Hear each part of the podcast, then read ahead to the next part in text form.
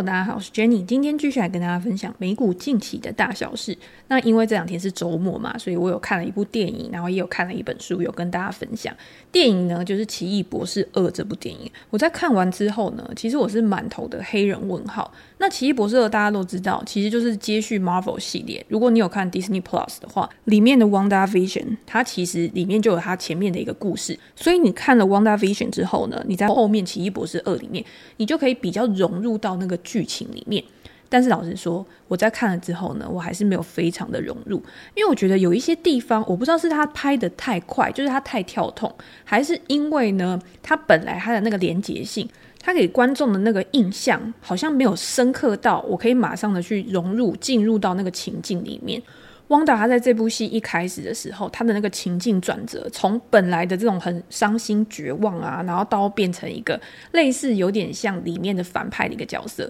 我不知道如果大家没有看过这个影集的话，直接看电影会不会有办法了解到底在演什么，但是我也觉得很有趣啊，因为我妹她就是没有看过影集的人嘛，所以在昨天呢，我跟她讲说诶，我看完奇异博士二，她问我好不好看，我就说哦，我觉得还好啊之类的。她说哦，那你把账号密码给我，我想要去看前面 WandaVision 它里面到底是在演什么，然后去了解说哦，到底发生了什么事情。所以我觉得迪士尼厉害的地方是它可以用这个电影的一个内容行销，然后去帮助它的串流媒体可以增加更多的订阅。那我会觉得如果今天我是一个没有订阅的人的话，我花两三百块然后去订阅这个平台，然后我在上面可以看到我没有进到电影院里面去看的电影，我是有目的性的去订阅这个平台的时候，我会觉得很划算。那有些人呢，他可能会觉得我今天是完全毫无目的，我就是想要打发我的休闲时间。那如果是因为这样子的话，我订了很多串流媒体平台，我要去转换或者是我想要去退订的这个动机可能是很临时的，可能就是突发奇想，觉得说哦，我现在想要把我的注意力放在别的地方，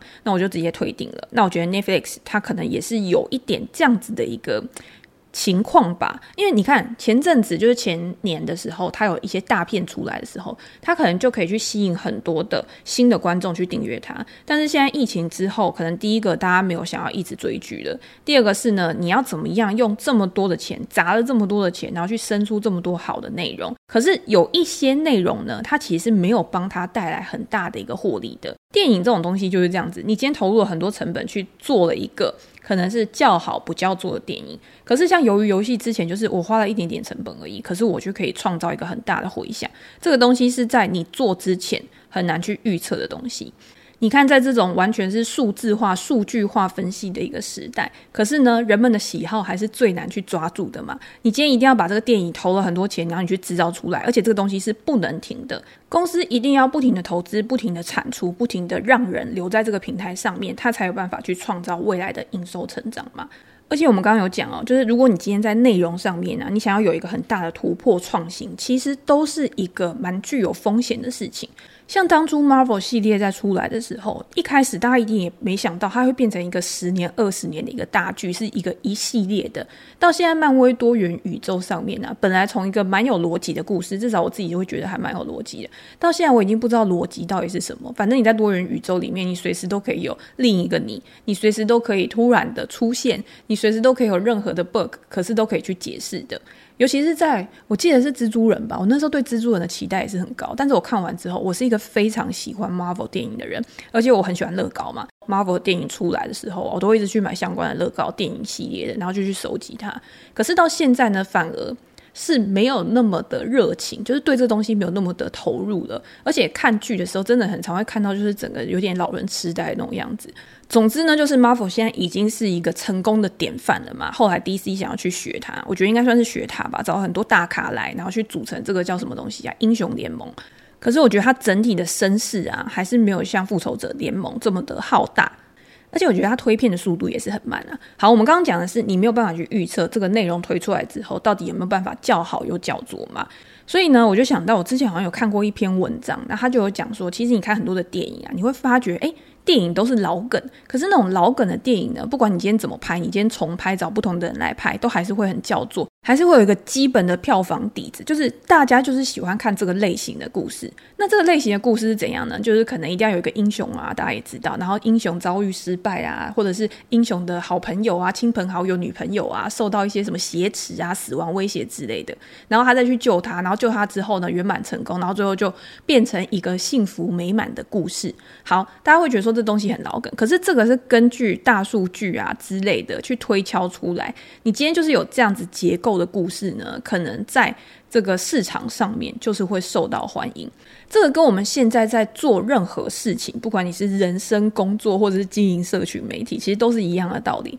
你要怎么样去说出一个故事，让你的听众或者是让你周遭的人可以去融入到你的整个逻辑、整个思维里面，让它变得跟你是很有共鸣的。我觉得这一点真的是很难啊，因为连我自己都还在学习，因为我就是一个你知道有点太理性、太冷静、太无情之类的，可是呢其实内心是非常热情的。那你热情要怎么样去让别人知道，或者是让别人可以跟你感同身受？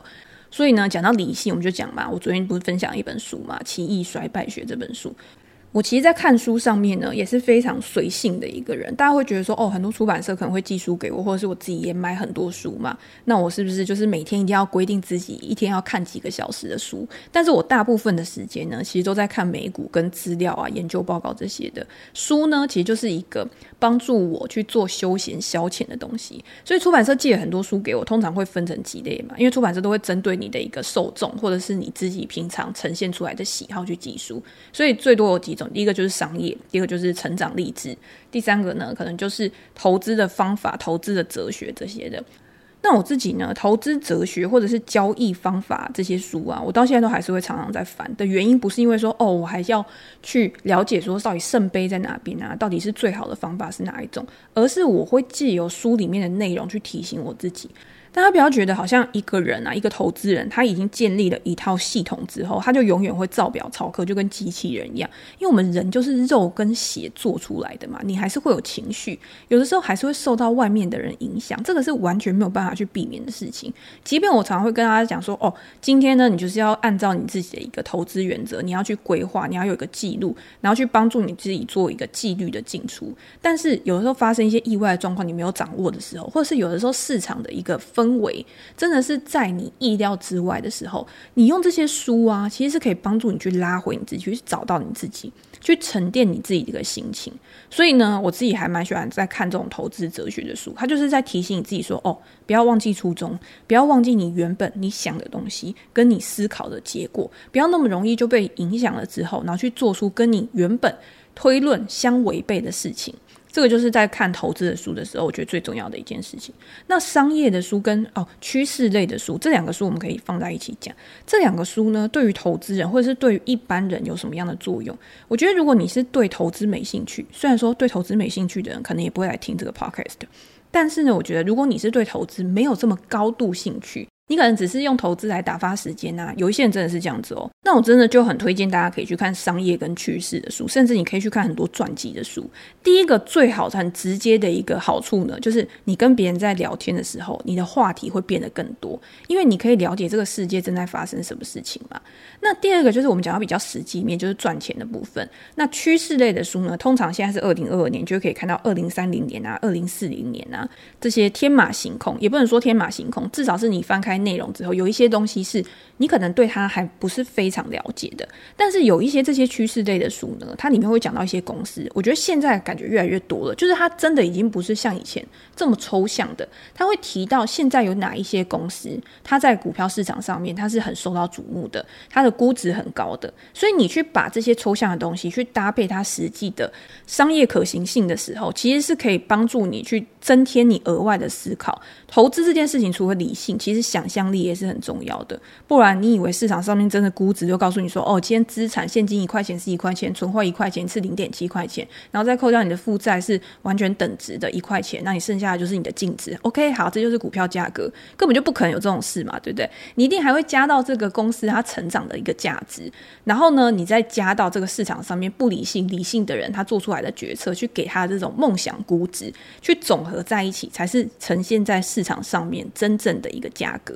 所以当你对于趋势更了解的时候，你知道未来有可能会发生什么事情，你会更容易去接纳一些你不知道、你没有想到的事情。不能说这个一定可以帮助你投资做得更好，但是我觉得可以帮助你更有包容性，可以包容不一样的声音。好，那商业跟传记其实我觉得也是很重要一件事情，因为商业跟传记呢，不仅是在你投资上面，在你的人生、工作跟经营上面，其实一定会有很大的用处。因为现在就是一个非常竞争的时代，我们艺人公司，你看《艺人公司》这本书也很红嘛，你今天你要怎么样去经营你自己，然后让你的特色、让你的专长很容易被你的主管、很容易被你外在的人发现，可以帮助你在未来赚更多钱、升迁，然后有更好的所得跟现金流，那你当然也可以享受更好的生活跟累积你的财富。所以在商业上面，你要怎么样有计划的去经营你的人生，我觉得这是很重要一件事情。不一定是要很严肃的去看待这件事，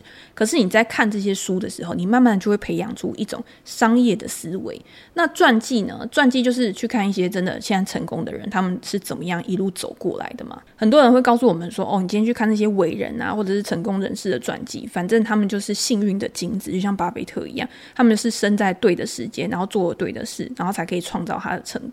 但是我们要知道，就是说每一段时间每一段时间，你会发现成功的人啊，他们的特质是一样的，可是他们成功的方式可能会有一点不同。那中间他们可能有遇到什么样一个挫折，这个东西呢，跟你当下的一个心境，或者是当下的一个人生状况，可能是会有一些契合的。那这个时候就可以帮助你去强化你自己的一个心智。那坊间也不乏就是讲失败的嘛，像投资的话，之前有一本失败学，其实我就还蛮喜欢的。他就告诉你说僵尸企业大概是长什么样子啊，然后你要怎么样去放空他们。第二个呢，就是像昨天起义衰败学，虽然不多，大家知道为什么吗？是因为今天如果他不够成功，然后他失败了，不会有人屌他。可是今天就是要他这么辉煌过，他这么厉害过，他这么受到市场的瞩目，然后在这个市场上面，在美国扮演这么重要的角色，然后他再失败，这个东西才有讲的价值嘛，才有让人家传送，传送是用在好的地方，才会有让人持续去讨论的一个意义，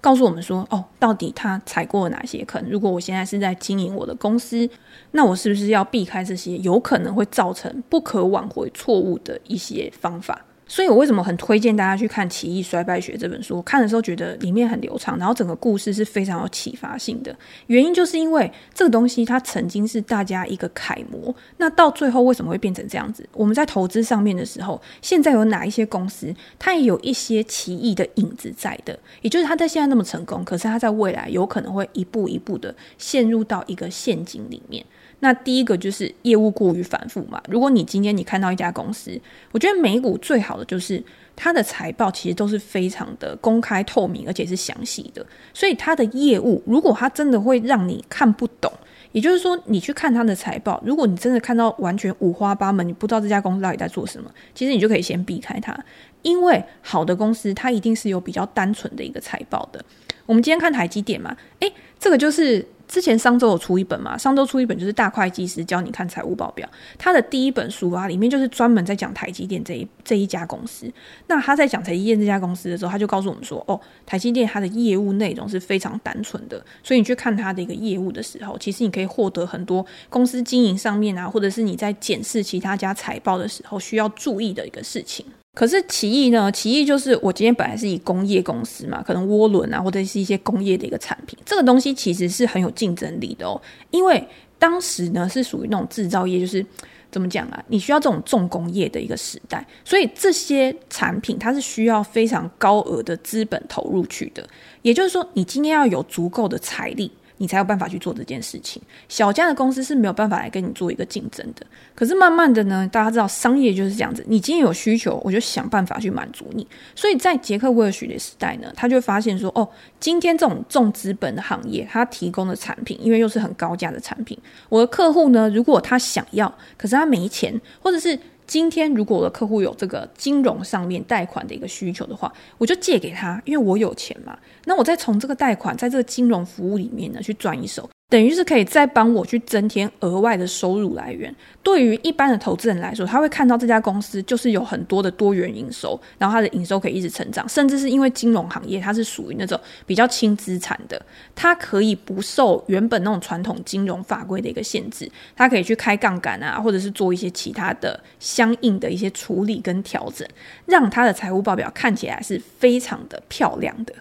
所以这个时候又引申到另外一件事情，财务报表漂亮这件事情到底对于我们投资人来说到底是重要还是不重要？那我一般一概而论的话，我会告诉你说当然重要啊，因为财务报表其实也是在印证这家公司它经营者的一个管理能力。可是当它如果美好到漂亮到太不真实，已经接近是完美的程度的时候，你这个时候就要小心。那对我来说什么叫做过于完美？我觉得举个例子好了，就譬如说今天景气总是会有循环的嘛，今天一家可以长期生存在这个市场上面的公司，当然它的体质一定是很好的，可是我觉得它不可能完全免疫于景气循环之外，也就是说今天景气好或者是景气不好对它来说都是没有影响的。这就很像马多夫吧，对不对？马多夫会告诉你说哦，我今天用了什么样的一个操作方式，然后今天不管是行情好或是行情不好，我都可以稳定获利。但他对于稳定获利这个东西的重视啊，是远高于那种呃报酬，就是暴赚的那种报酬的。所以当今天一家公司它的一个营收它的一个获益过于稳定的时候，又或者是它在成长的一个周期之间，它总是要去投资嘛，总是要去买厂房啊设备啊这些东西，那是不是也会带来一些折旧？那折旧一开始的时候终究会对这家公司的获利造成一些影响。可是如果你又看这家公司，诶，它明明有在成长，它明明也有持续的在投资，它明明的也有发展它额外的一些事业，可是它的一个财务报表呢，却没有显现出它的一个获利有波动的一个现象。我觉得这个也是大家可以去注意的一个事情。好，那再来我们刚刚又讲了嘛，就是我们刚刚的第二点，就是如果你今天看到这个财务报表过于稳定过于完美的时候，你要小心。可是一家公司呢，像现在我们在投资美股的时候，我们一定很看重这家公司未来的一个成长。那像奇异这种就是比较老 Coco 的公司，比较传统的公司，我要怎么样去创造成长，创造新的想象，让投资人去注意到我，而不是只是注意到现在这个市场上面什么数位转型啊云端公司啊这些。所以奇异在中间呢，他也有说哦，我也要做数位转型啊，我很了解我的客户，所以我可以让他们用这个数据去做分析啊，去让他们可以有更好的一个发展之类的。可是这个东西呢，到最后其实都是失败告终。那他中间呢也有去并购很多的公司，他觉得说哦，我今天去并购这些公司，就算我以一个很高的价格去并购，那我今天并购来之后呢，我只要把这家公司去把它行销包装得很漂亮，然后跟我原本的业务呢可以去做一个结合，我未来呢，我这一笔付出去的钱绝对不会白花，绝对会为我公司带来很好的一个报酬啊，一个成长，甚至是股票市值的一个提升。这些东西都是一些短期的眼光，他只想去迎合市场他想要看到的东西，而不是针对他公司长期的一个愿景，长期的一个目标。所以我们今天在看现代的公司的时候，我们只是以奇异作为一个借镜。大家可以看到很多的大型公司，它也持续的是有在做并购，有持续的在做合并的。可是在他们做并购的时候，第一个你会看到市场它反映的时候，第一个一定是反映他们并购的一个价格，它的一个出价是多少，第二个是这个出价有没有符合他收购这家公司，他合并到我原本这种收购方的一个价值。假设像微软并购暴雪好了，今天大家会觉得说哦，未来可能游戏还是一个很好的一个趋势嘛，甚至是元宇宙啊，尤其是游戏在过去本来就是一个很大的一个市场。那微软在并购暴雪之后，去强化它原本的这个 Xbox 啊，或者是它的一个游戏，甚至是之后串流业务的一个发展啊之类的，这个东西暴雪它原本就有一个产业的地位在，那等于是有一点像是强强合并嘛。那对于微软这个超级巨兽来说，可能真的是好处会大于坏处的，那市场给它的反应一定就是比较好的嘛。那像之前呢 Salesforce 去并购了这个 Slack 这个通讯软体嘛，那一开始的时候其实市场它是蛮不给力的，他会觉得说哦，你买很贵啊，可是为你未来可能不知道会有什么样的好处，这个中效还没有去显见在你的一个财报上。可是如果大家去追踪过去几季 Salesforce 它的一个财报表现的话，它其实还是有优于预期的一个地方，因为它已经是云端霸主了嘛，它可以提供一个很完整的服务，不管是包括客户关系管理，或者是其他在行销啊，或者是在很多的一个协作功能上面。那他把这个 Slack 呢放在他的一个整个产品线的一个中间，他告诉他的投资人说哦，我今天就是加入了这个 Slack 之后，我把我所有的产品线，我把我所有的这个业务呢全部都把它串联起来，让我的客户，然后让我客户跟他们的客户都可以有一个更好的一个沟通管道。我觉得他慢慢的在说服他的投资人这件事情，而他的投资人也慢慢的去接受，而且去理解观察到这个市场这家公司一个长期的改变。那到最后他的股价终究还是会重新往上的嘛。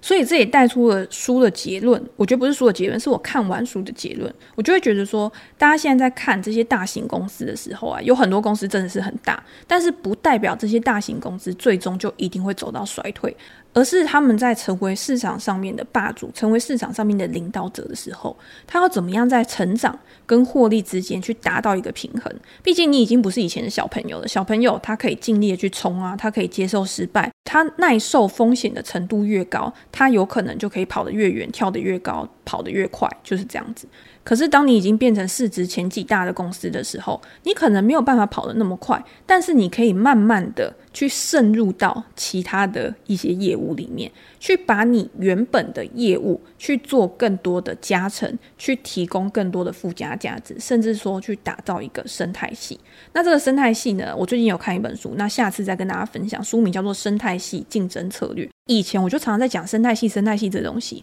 那生态系这东西呢，我们自己在看美股财报的时候会觉得说，哦，这感觉就是一个很普通的东西，很多的公司都已经告诉你说，哦，我要打造一个我的生态系啊。当然有一些我觉得是真的，就是他真的在打造一个生态系，可是有一些就是唬烂的口号。那你要怎么样去理解生态系这个东西，它是怎么样去运作的，然后有哪一些公司是真的符合生态系的这个架构的，我觉得看这本书呢其实就有蛮大的一个帮助，而且会让你有一个更具体的意向，里面也有很多的例子。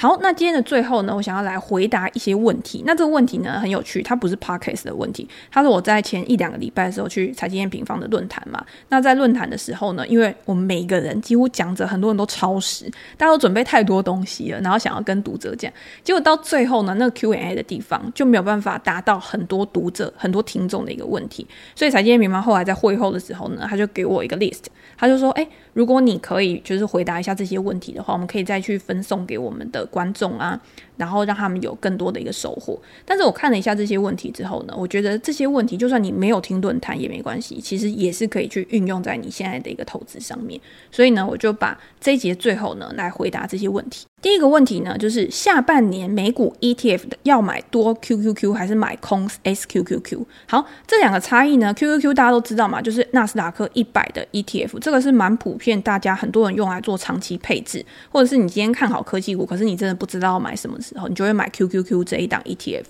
可是呢 S Q Q Q 是完全不一样的东西，它是三倍放空纳斯达克指数的 E T F， 所以两个东西呢是南辕北辙的。如果有人想要去三倍做多的话，他可能会用 T Q Q Q， 但是什么时候适合用 Q Q Q， 什么时候适合用这种杠杆型的 E T F。 我觉得杠杆型的 E T F 不是不能买，之前我们也有提到，就是如果你今天发现一个很明确的趋势的时候，其实你可以透过这种杠杆型的 E T F 去做波段，去放大你的获利，我觉得这个是可以的，但是你要有一个很好的停利停损机制。可是重点是，很多进到场内的新手投资人，他是没有停利停损这个观念的。他一开始进来，他就觉得说，哦，我要长期投资，我要去累积我的退休金，我要去增加我未来的这个财富，所以我要去投资。那你这个时候呢，你买 Q Q Q 就是最好的一个方式。好，那今天我已经了解的就是，我要在什么样的时候去用什么样不一样的商品才是比较适合的。回到这个问题呢，下半年美股要买 Q Q Q 还是 S Q Q Q， 这个问题其实很难去回答，是因为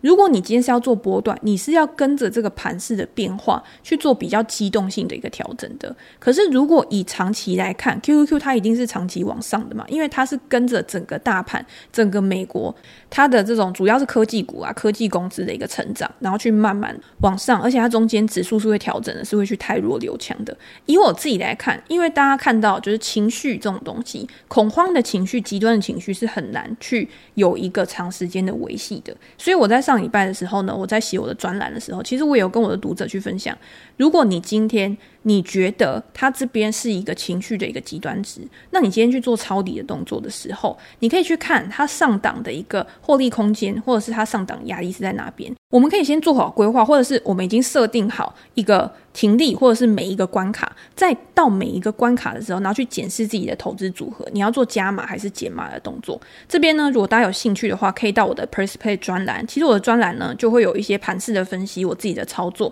跟我看好或者是最近比较受到关注的公司的文章，都会持续的去分享给大家。大家在看完或者是听完我的 podcast 之后呢，你就可以自己去考虑说，诶，我今天我的进场目标是什么，我的获利的目标是什么，我要用什么样的心态去面对这件件事情，你自然而然就可以做出对你来说最适合你的一个决策。好，那我们再下一个问题呢，下一个问题就是说，请问通膨是否有机会在上半年触顶反转趋缓呢？如果趋缓，市场可能发生的情境有哪些？科技股是不是有机会再重新引领股市上涨趋势的主流呢？如果没有，在投资部位的配置上可以有什么样的因应跟操作策略，用以度过可能是复苏期切换至成长期的此波修正时期，期间可能会多久？这个问题里面呢，充满了非常多的一个预测，预测通膨什么时候会趋缓，预测通膨什么时候会结束，预测科技股会不会又重新变成市场上面的主流，变成涨最多的一个标的，又或者是如果今天这些预测全部都失败了，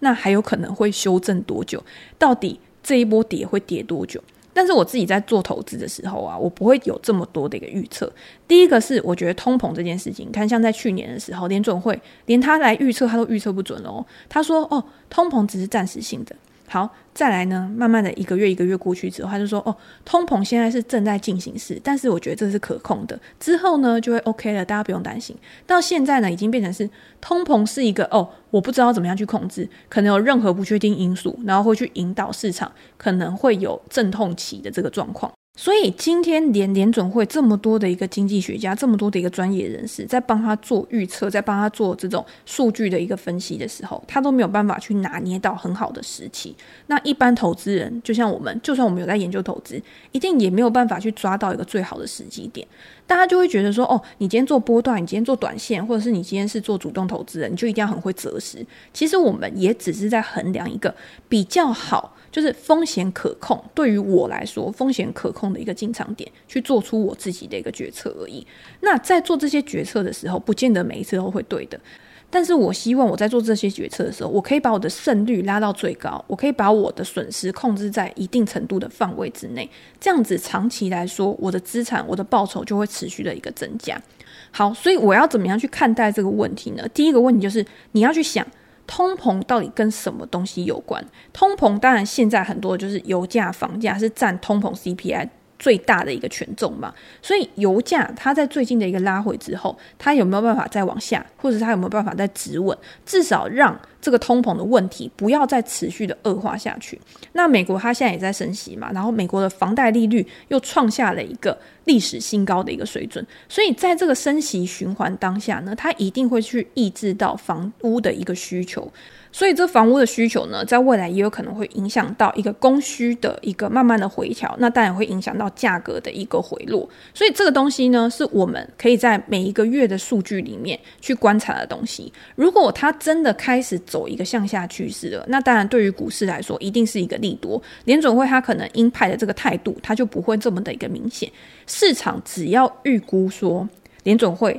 它不会有这么强烈的升息欲望的时候，其实就会马上的去反映在这个价格上面的。那大家也可以去看，就是很明显的国债殖利率一个走势嘛，你今天十年期国债殖利率或者是比较短期的，它比较去受到联准会它升息政策的影响的，它是不是也是处在一个触底然后回落的一个现象？如果有这样的一个现象的时候，基本上啊，我觉得市场就不会像之前有这么大幅度的回调了。那你再借由这样子的一个预期，然后你自己的投资目标，你看我又再重新讲一次，就是今天在做任何决策的时候，大家问的任何问题，其实这些问题啊，对每一个人来说他的答案可能都不一样的，你一定要找到一个最适合你自己的。我今天告诉你一个可以赚超多的一个策略，可是这个赚超多的策略它必须经历那种非常大的一个波动，你的心脏受得了吗？可是如果今天我可以稍微牺牲一点点的获利，牺牲一些上档的获利空间，可是我可以把这个波动可能降 百分之五十， 那或许有一些人他会觉得说哦，我要我要我我要后面这一个，所以这个东西是没有没办法一概而论的。好，下一个问题呢是想了解总体经济未来走势，台股、美股基金的投资策略。这个问题也太大了，已经五十岁的退休人士没有主动收入，未来该如何运用手上的资金进行投资？虚拟货币 N F T 可以列为投资理财的一个部分吗？好，五十岁的退休人士没有主动收入，但是你手上一定是有一笔资产可以去动用的嘛。那我觉得你可以把这一笔资产去分割，第一个是你一定还是要有一些现金的储备，因为既然你没有主动收入，你还是要有一些因应日常生活支出的。第二个呢，你就是要规划，如果呢未来我每年我可能需要用到的生活跟我其他的消费啊、娱乐啊这些资金需要用到多少，就可以推估出来我每年需要多少的现金流。那今天需要多少的现金流，你知道了之后，你再去反推报酬率，去反推的报酬率之后呢，你才知道去选择什么样的一个资产。可是如果是完全没有主动收入的，那这样子呢，你就没有办法去做太奢侈，我觉得就没有办法去创造太奢侈的一个消费，除非你现有的资产是非常的一个庞大。所以我觉得五十岁，老实说啦，如果我要回答这个问题的话，其实我都是以我自己的主观回答，不代表每个人的立场，你可以有你自己的选择。我觉得五十岁还是一个非常年轻的年纪，我觉得你还是可以去找一个你有兴趣而且你可以做得很好的收入来源，除非你真的是完全不想工作。不然像我就觉得说，如果我今天喜欢投资的话，我可以做到七八十岁都没问题啊，我就是热爱这件事情，而且这件事情真的是可以为我带来收入的，然后我再把我这些赚来的钱，然后再持续的再投资再投资，其实是一种可以帮助你让生活不要这么无聊，然后呢又可以有更好的生活品质的一种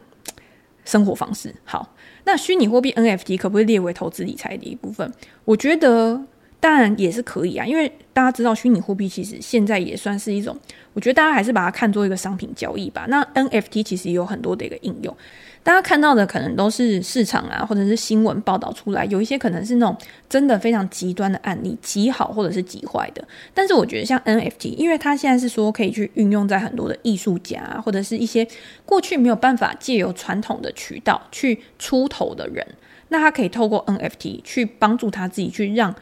更多人发现它。可是我觉得这个东西跟艺术品就真的是一样，你要有那种独具的眼光，你要真的懂得怎么样去掌握到这个趋势，你要知道怎么样发掘稻草堆中的金针，大家知道。所以呢，这东西我觉得如果是在你的能力圈里面的，那当然是 OK。 好，下一题呢，如果要选一只个股作为核心持股的时候，会选哪一只？这个呢，大家可以去听我跟 I E O， 就是前面两集呢，前面几集我跟 I E O 在录第一集 podcast 的时候呢，我们就有说，诶，我们如果现在要选一档股票的话，我们要选哪一个？大家可以自己去听，我这边就卖个关子。好，下一题，想请问您未来五个产业近五到十年产业成长率高于 百分之二十 的有哪些？估计这些产业成长率各有多少？未来如何搜寻较正确的产业成长率估计？这五个高成长产业有和相关的 E T F？ 感谢。好，这个问题也是非常大，就是要你在茫茫股海之中间，茫茫产业堆之间呢，去挑选五个未来的产业。那这个我在财经平方的论坛里面其实有提到，我觉得产业其实有分很多种嘛，第一个就是已经改变你生活的，第二个就是正在改变你生活的，第三个就是未来有可能会改变你生活的。那大家会觉得说，哦，哪一个未来的成长空间是最大，赛道是最大的？有可能一般人会认为说，哦，未来可能会改变你生活，这个赛道是最大的，因为现在它就是完全是一个非常空的一个市场嘛，可能有需求，但是这个需求还没有办法被满足的。可是当你投资这类型的产业的时候，也有可能你承担的风险会是更高的。所以我觉得大家如果要说，哦，未来五个产业五到十年，